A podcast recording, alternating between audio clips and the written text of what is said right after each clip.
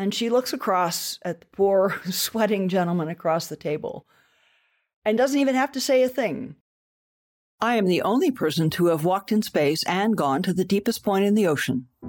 Hi, I'm Kathy Sullivan, and I'm an explorer. Exploring doesn't always have to involve going to some remote or exotic place. It simply requires your commitment to put curiosity into action. So join me on this podcast journey as I reflect on lessons learned from life so far and from my brilliant and ever inquisitive guests. We'll explore together in this very moment from right where you are. Spaceship not required. Welcome to Kathy Sullivan Explores. Before we take off, I have a gift for you. I believe that no matter where you are today, an active thirst for knowledge will help unlock your ability to live a life of meaning and happiness. So I'm sharing some lessons I've learned on my road less traveled. Over at KathySullivanExplores.com, you'll find my seven astronaut tips to improving your life on Earth. When you sign up, I'll send them to you and also make sure you're the first to discover future podcast episodes and learn more about exciting adventures ahead just head on over to KathySullivanExplores.com. If you were heading off on a seven day space flight, what sort of things do you think you would want in your toiletries kit? Toothbrush is pretty obvious, hairbrush. What other things do you think you would want? Well, when NASA first considered that question with respect to the first women who would fly in space, the folks that answered it were all men. They were men from the Apollo era carried over and making the early preparations for the space shuttle program. Their first cut at what should be in the toiletries kit was decided long before the six of us first women showed up in the program.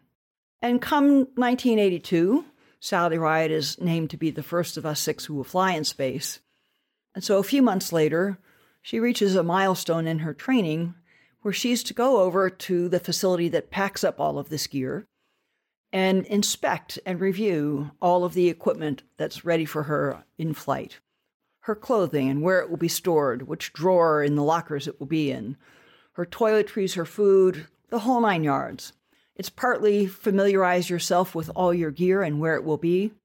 It's partly check that we got all the right things in and we've put them in the right place, and little bits of custom tailoring to preferred ways that you would like to have things back in those early days when any one of the six of us was picked out to go do something specific to having first women, we tried really hard to grab a fellow female crew member to come along, just to be sure we got two pairs of eyes, two ways of thinking of things.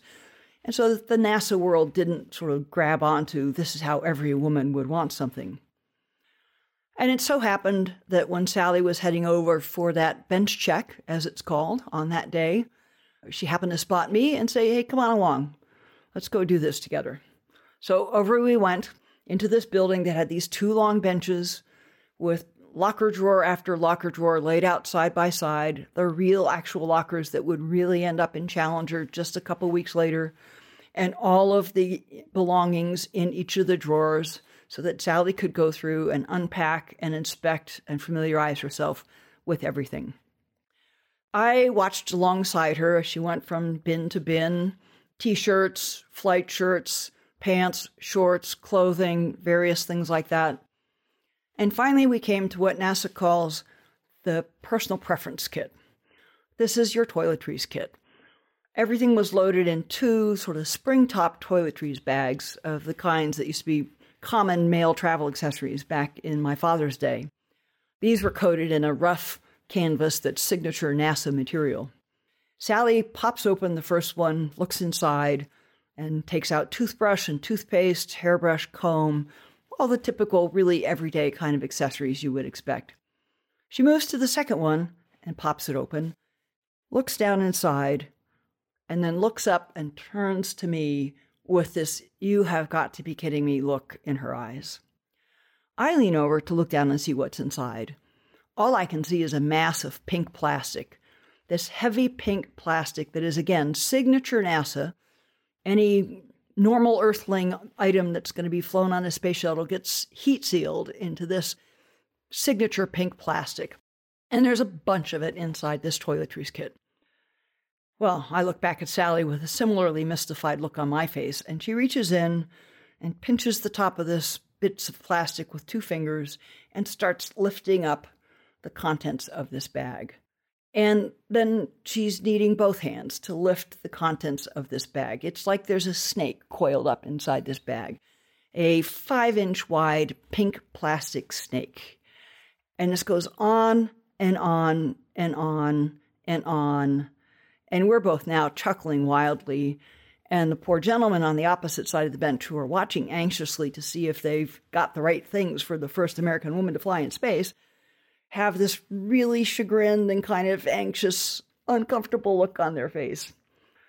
The snake that Sally was pulling out of that second toiletries kit was an endless row of tampons, each one sealed in a separate little section of this long pink plastic snake. Now, mind you, Sally's lifting off on a seven day flight that is going to occur on some random day of a month. There must have been a hundred tampons in that snake. And she looks across at the poor, sweating gentleman across the table and doesn't even have to say a thing. They quickly say, We weren't sure how many. And Sally, in her normal wry fashion, just nodded and said, Not this many. That would be too much. So off we went. They solved that problem. I don't know how many ended up in Sally's toiletry kit at the end of the day, but I can guarantee you it was well less than 100.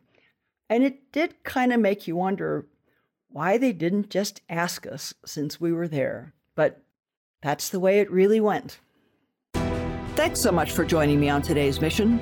For more solo shows and deep dives with incredible guests, along with all the ways to get the podcast and much more, head over to KathySullivanExplores.com.